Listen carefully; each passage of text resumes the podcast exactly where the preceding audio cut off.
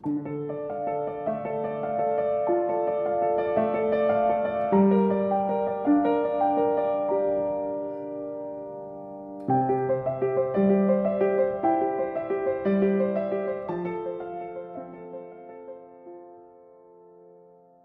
同的城市，同频的你，欢迎收听四零四声音面包，我是四零四。最近有一个口号越来越响，说是要抵制娘炮，推崇阳刚男人，本人双手双脚支持。但显然在定义阳刚男性方面，因缺乏统一的标准，存在许多分歧，导致争议不断。比如，有些人觉得男人打扮精致、讲究卫生属于娘炮行为，认为真男人就应该不拘小节、浑身汗臭才有男人味儿。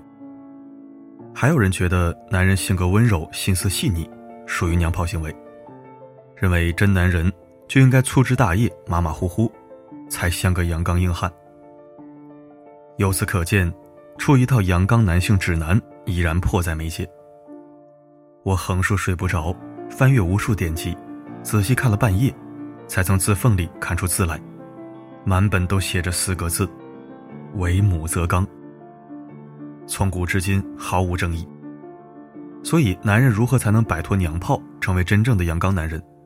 那他应该向他的母亲看齐，变得母里母气。只要变得母一点，立刻就会阳刚起来，走上摆脱娘炮阴影的终极捷径。而母亲们普遍具有的优秀本质，正是一套阳刚男性指南。下面就给大家介绍几位天然带有母性、格外散发阳刚魅力的硬汉形象。首先，第一个是贝克汉姆。贝克汉姆是世界级巨星，但他最经典的硬汉形象，不是在足球场上叱咤风云，而是单手抱娃。没有什么比软糯糯的小孩子更能衬托出一个男人的伟岸。贝克汉姆无论是在街头行走还是沙滩漫步，都能用一只胳膊把娃稳稳地抱在怀里。包括和妻子一起出门，也主动包揽抱娃重任，妻子只需拎包走在一边，负责美美的就好。他可不是作秀，而是连续多年随时随地，可以熟练的单手抱，也可以把娃举过头顶。爱孩子的男人，心胸就像天空一样宽广，慈爱就像太阳一样明亮。而且他们主动承担育儿责任，也是对妻子的呵护，是对爱情承诺的坚守。只有像山一样值得依靠的男人，才能给女人带来这样的安全感。相反，一些男人崇尚武力，认为一身蛮力代表阳刚，对待妻子和孩子都非常粗暴。那种无能狂怒的样子，看起来懦弱极了，完全不符合阳刚的标准。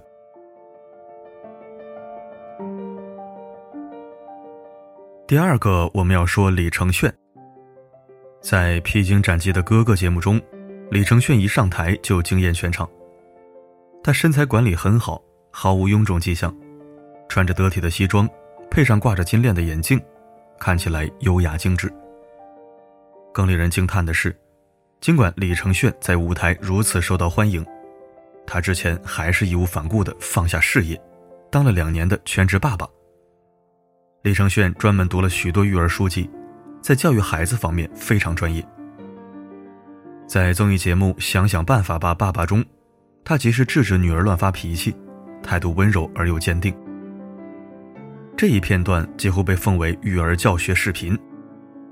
而且，李承铉做全职爸爸的经历，让他一度抑郁，对育儿也有了更深的体会。以前把全职妈妈、爸爸看得太简单了。他其实耗费的时间和精力非常多，但是就结果来说，看起来像你一天都没有做什么。他懂得了母亲的辛苦，也理解了妻子的不容易，于是呼吁大家，带孩子是为人父母分内的事情。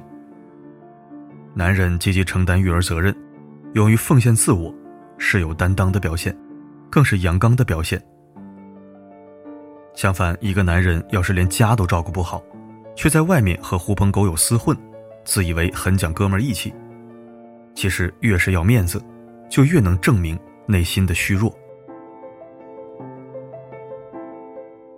第三位我们要说的是苏炳添。作为新一代亚洲飞人，苏炳添最引人注目的，除了他飞一般的速度，还有他和妻子从校服到婚纱的爱情。重情重义是血性，忠贞不二是自制力，富贵不相忘是德行。硬汉男人莫过于此。苏炳添平时参加各种比赛，行程很满。他觉得对妻子非常亏欠，所以只要一回家，就立马把娃抱过来，让妻子好好休息作为弥补。妥妥的铁汉柔情。相比来说，可能有些男人身材管理没苏炳添那么好，也没有八块腹肌，却认为自己是阳刚男人，不屑于做哄孩子的小事儿。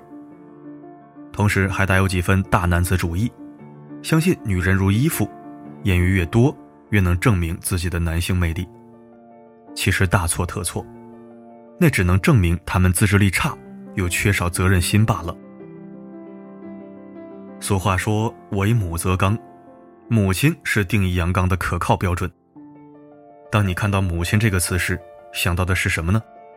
是干净整齐的衣服和淡淡的清香。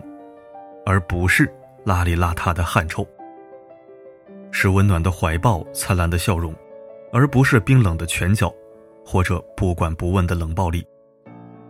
是永恒坚定的爱意，永不放弃的责任心，永远坚实的后盾。是高尚娴雅的品行，坚韧不拔的进取心，值得学习的榜样。没错，以上都是阳刚的表现。任何一个男人，纵使坚硬如铁，力量之爆满，倘若他没有仁爱之心，对万事万物不能像母亲一样心存慈悲、勇担责任，势必离“为母则刚”四个字越来越远。如此，哪里还有阳刚可言呢？